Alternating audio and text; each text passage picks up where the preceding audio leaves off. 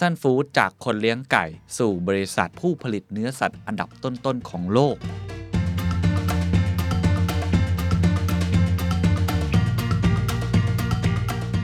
So I think uh, no better word describes it than uh, the tagline that we are introducing to the market, which is "Fin Dem Kam." What we have uh, as a saying is, let's be as global as possible, as local as needed. This is when we are able to combine our global expertise with local knowledge. So one of the trend that has picked up significantly is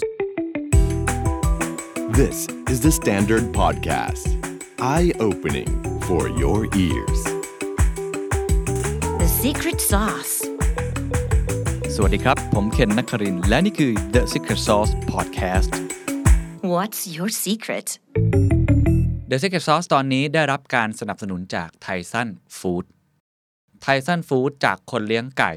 สู่บริษัทที่เป็นผู้ผลิตเนื้อสัตว์อันดับต้นๆของโลก และกำลังจะก้าวเข้าสู่ plant based meat ครับ วันนี้ The Secret Sauce อยากชวนคุยเรื่องอุตสาหกรรมอาหารนะครับ เป็นปัจจัย 4 ที่ใกล้ตัวกับทุกท่านแน่นอนครับ บริษัทที่ผมจะพูดคุยด้วยชื่อว่าไทซันฟู้ดนะครับ เขาเป็นคนเลี้ยงไก่มาตั้งแต่อดีตนะครับ ประมาณ 90 ปีนะครับ น่าจะเป็นอีกเคสตัดดี้หนึ่งนะครับ ที่ทำให้ทุกท่านได้มองเห็นภาพว่าบริษัทใหญ่ของโลกที่อยู่แถวหน้าสุดๆเลยนะฮะ ในเรื่องของอุตสาหกรรมอาหารเขามีกลยุทธ์เขามีวิธีการอย่างไร ตั้งแต่อดีตทำให้เขาปรับตัวมาจนถึงปัจจุบัน และอนาคตเขามองเรื่อง the future of food industry ไปในทิศทางไหน น่าจะเป็นประโยชน์กับหลายท่าน โดยเฉพาะคนได้ทำเรื่องอุตสาหกรรมอาหารหรือว่าร้านอาหารต่างๆ จะได้เห็นเทรนด์เห็นโอกาสแล้วก็เห็นความเสี่ยงด้วยนะครับก่อนหนึ่งต้องเล่าก่อนครับว่าในปัจจุบันนี้อุตสาหกรรมอาหารเนี่ยได้รับผลกระทบอย่างหนักนะครับจากเรื่องของการระบาดโควิด -19 รวมถึง เรื่องของความยั่งยืนครับที่ผู้บริโภคเริ่มมองเห็นแล้วว่าอุตสาหกรรมอาหารเป็นส่วนหนึ่งนะครับที่ปล่อยเรื่องก๊าซคาร์บอนไดออกไซด์หรือว่าก๊าซเรือนกระจกค่อนข้างเยอะนะครับเพราะฉะนั้นอุตสาหกรรมนี้จำเป็นอย่างยิ่งครับที่จะต้องปรับตัวครั้งใหญ่ครั้งมหาศาลเลยทีเดียวนะครับบุคคลที่ผมได้พูดคุยด้วยคือคุณลียงเชงนะครับซึ่งผมจะเรียกเขาว่าคุณเชงนะฮะอะไรคือกุญแจสำคัญครับที่ทำให้เขาสามารถที่จะครองใจคนทั้งโลกมาได้ และตอนนี้เขากำลังมาบุกตลาดในประเทศไทย ก็ว่ากันตามตรงประเทศไทย มีผู้ผลิตเนื้อสัตว์ ผู้ผลิตเนื้อไก่อันดับหนึ่งอยู่แล้วนะครับที่แข็งแกร่งมากในเวทีโลกด้วยคำถามคือเขาจะมาแชร์ตลาดตรงนี้อย่างไร อันนี้น่าสนใจเดี๋ยวผมพูดคุย ผมพูดคุย 3 ประเด็นครับกับคุณเชงครับ อันที่ 1 คือ 4 หัวใจครับของการทำธุรกิจเนื้อสัตว์ ที่ทำให้ไทซันเนี่ยสามารถเติบโต แล้วก็รักษาความเป็นผู้นำในตลาดนี้ได้ถึง 90 ปีครับ ข้อที่ 2 ครับกลยุทธ์ในการบุกตลาดต่างประเทศ โดยเฉพาะตลาดประเทศไทยครับที่มีเจ้าตลาดอยู่แล้วนะครับ อันดับที่ 3 ครับ อนาคตและความยั่งยืนของอุตสาหกรรมอาหารนะครับ ไปเรื่องของ background นิดหนึ่งครับ ไปทำความรู้จักบริษัทนี้กันนิดหนึ่งครับ ว่าแบรนด์ไทซันเนี่ยบางคนอาจจะยังไม่คุ้นเคยนะครับไทซันฟู้ดเนี่ยคือหนึ่งในผู้ผลิตโปรตีนใหญ่ที่สุดในโลกนะครับมีจุดเริ่มต้นที่รัฐอาคันซอครับประเทศสหรัฐอเมริกา เริ่มต้นจากการที่ผู้ก่อตั้งก็คือจอห์น W. ไทซันครับนำไก่นี่นะฮะไปขายที่ตลาดครับ และลูกค้าก็กลับมาซื้ออีกครับ เพราะเชื่อมั่นในคุณภาพของไก่ครับ หลังจากนั้นก็เลยขยายกิจการต่อไปเรื่อยๆนะครับ เป็นฟาร์ม เป็นโรงงานผลิตเนื้อไก่ จนในปัจจุบันครับ ธุรกิจไทซันไม่ได้มีแค่ไก่อย่างเดียวแล้วนะครับ แต่กลายเป็น Empire ครับ อาณาจักรปศุสัตว์ที่มีขนาดของพอร์ตธุรกิจใหญ่มหาศาล ไม่ใช่แค่ไก่ครับเขามีเนื้อหมูด้วยครับเขามีเนื้อวัวด้วยครับ และ มีเนื้อสัตว์ทางเลือกก็คือ plant based นั่นเอง ตอนนี้กำลังเร่งขยายกิจการไปทั่วโลกนะครับ ปัจจุบันครับบริษัทไทซันฟู้ดกลายเป็นผู้ผลิตเนื้อสัตว์รายใหญ่ที่สุดของสหรัฐ และเป็นอันดับต้นๆของโลกครับ รายได้ในปี 2020 นะครับ อยู่ที่ประมาณ 43,185 ล้านดอลลาร์สหรัฐ คิดเป็นเงินไทย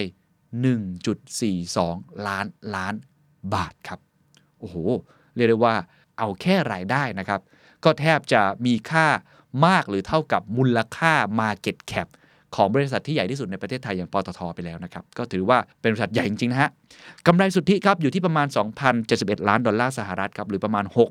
68,073 ล้านบาทครับเป็นบริษัทที่ใหญ่จริง ๆ ครับ ในช่วงหลายปีที่ผ่านมาครับทางไทซันฟู้ด Inc. นะครับได้เข้ามาเปิดตลาดใหม่ในกลุ่มประเทศ APEC นะครับก็คือเอเชียแปซิฟิกนะครับโดยคุณเชงนะครับเล่าครับว่าเหตุผลที่ขยายมายังตลาดในโซนนี้ครับก็เพราะว่าเขามองเห็นครับว่าตลาดประเทศกลุ่มเอเชียตะวันออกเฉียงใต้ เป็นตลาดที่น่าสนใจมากๆ มีศักยภาพค่อนข้างสูง มีโอกาสในการเติบโตอีกมากมายมหาศาลนะครับ แต่ก็มีความท้าทายนะฮะ ยิ่งไปกว่านั้นครับ สิ่งที่หลายคนอาจจะยังไม่รู้ครับก็คือ ประเทศไทยครับ เป็นหนึ่งในผู้ส่งออกเนื้อไก่รายใหญ่ที่สุดของโลกนะครับ จึงไม่แปลกครับที่ไทสันเลือกที่จะมาลงทุนขยายกิจการในประเทศไทย เพราะไม่ใช่แค่เรื่องของการบริโภคอย่างเดียว แต่เรายังเป็นผู้ส่งออกด้วยนะครับ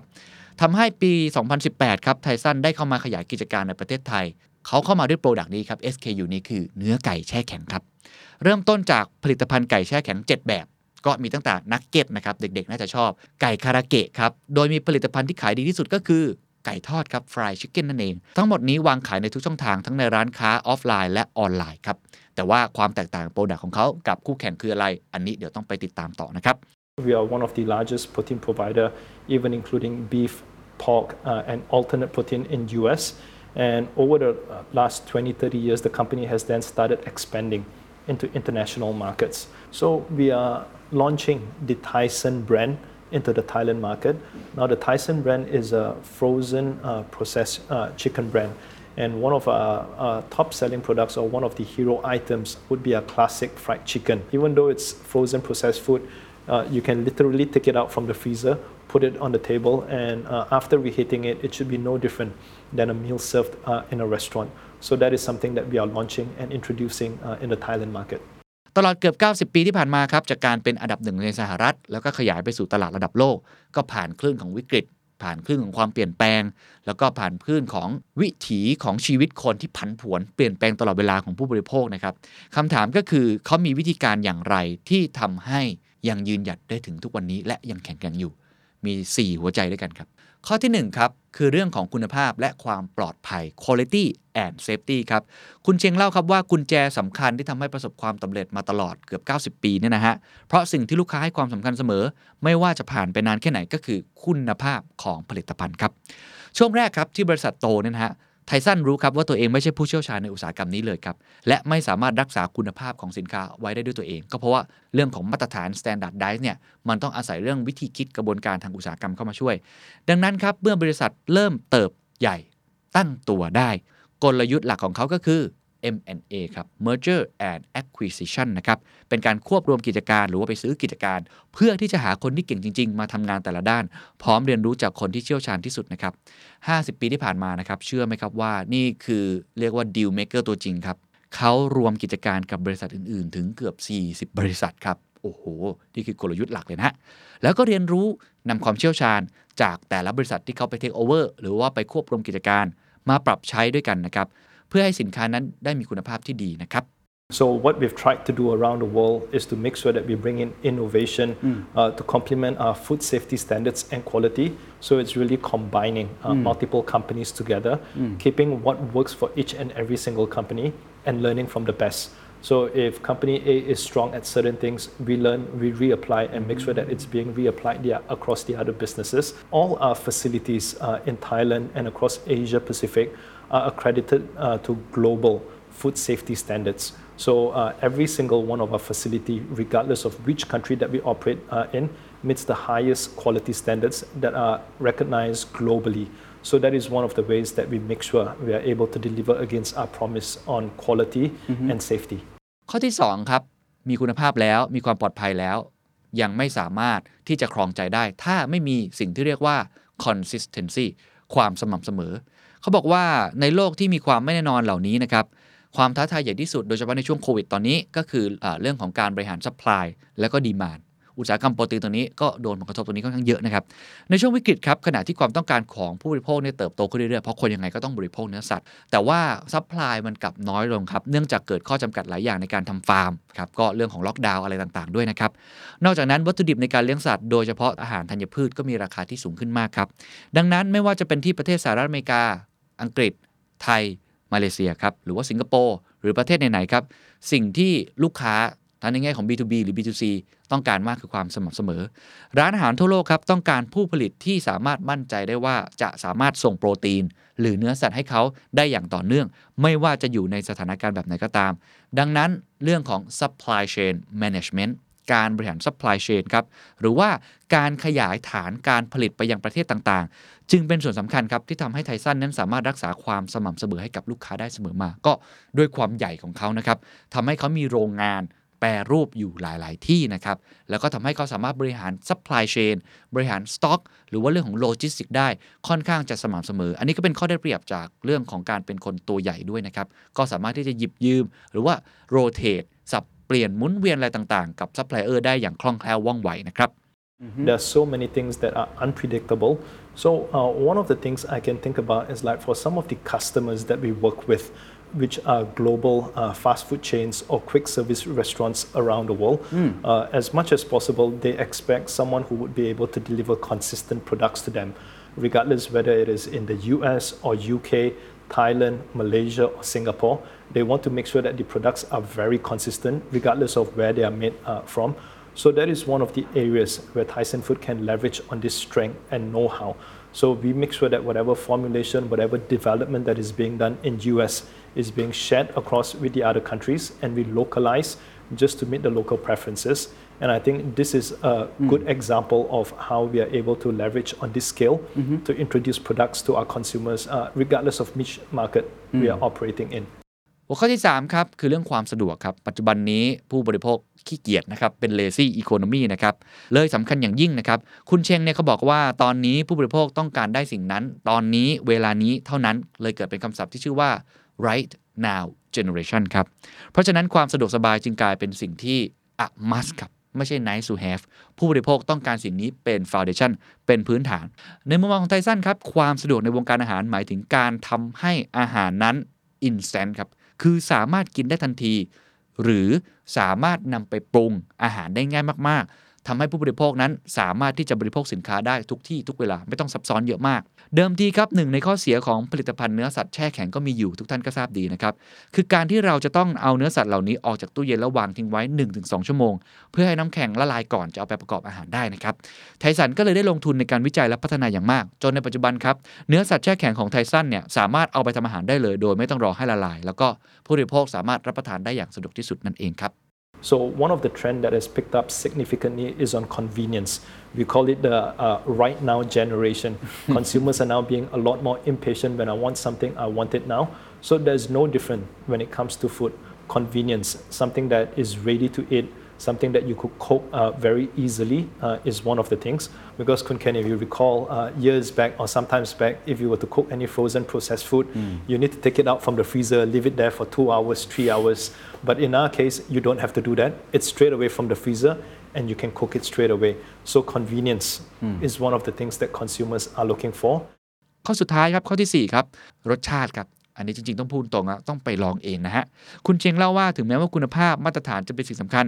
อย่างไรก็ดีการที่เรากินเนาะอาหารต้องอร่อยนะครับต้องถูกปากเรานะครับและเนื่องจากคนในแต่ละพื้นที่ครับมีรสชาติการถูกปากที่ไม่เหมือนกันคนไทย อาจจะชอบกินเผ็ดนิดนึงเนาะหรืออาจจะรสจัดนิดนึงเนี่ยเขาก็เลยมีทีม R&D ครับทีมที่ทำวิจัยและพัฒนาทั้งจากในและนอกพื้นที่อยู่ตลอดเวลาครับเพื่อที่จะหานวัตกรรมที่ช่วยทำให้อาหารมีคุณภาพได้มาตรฐาน และมีรสชาติที่ตอบโจทย์ ลูกค้าที่มีความชอบที่แตกต่างกันได้นะครับ นี่คือ 4 ข้อทั้งหมดนะครับที่ทำให้เขายืนหยัดได้ตลอด 90 ปีที่ผ่านมา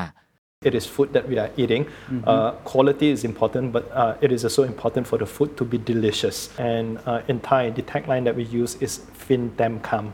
uh, and the other thing that we talk about is alloy, ngai, uh, dai kunapap, which is talking about uh, the ease, the convenience, but at the same time, uh, no compromise on the taste and quality. So I think uh, the most important thing uh, at the end of the day when it comes to food is uh, really when it comes to taste, what are you getting when you purchase the products? And one of the things that we try to do is to uh, let consumers know that we are a brand that you can count on. Count on us is what we are saying. Count on us when it comes to safety. Count on us when it comes to consistency. Count on us when it comes to taste. So I think uh, no better word describes it than uh, the tagline that we are introducing to the market, which is "Fin Dem Kam." อีกหัวข้อหนึ่งครับ แล้วคำถามที่สำคัญก็คือในประเทศไทยมีเจ้าตลาดอยู่แล้ว แข็งแกร่งมากด้วย เรื่องของการ localize ต่างๆ เขาเข้าใจตลาดคนไทยมาก จะสู้อย่างไร เขามีคำตอบครับ กลยุทธ์สำคัญของไทสันครับ เขาบอกว่าคือ as global as possible และ as local as needed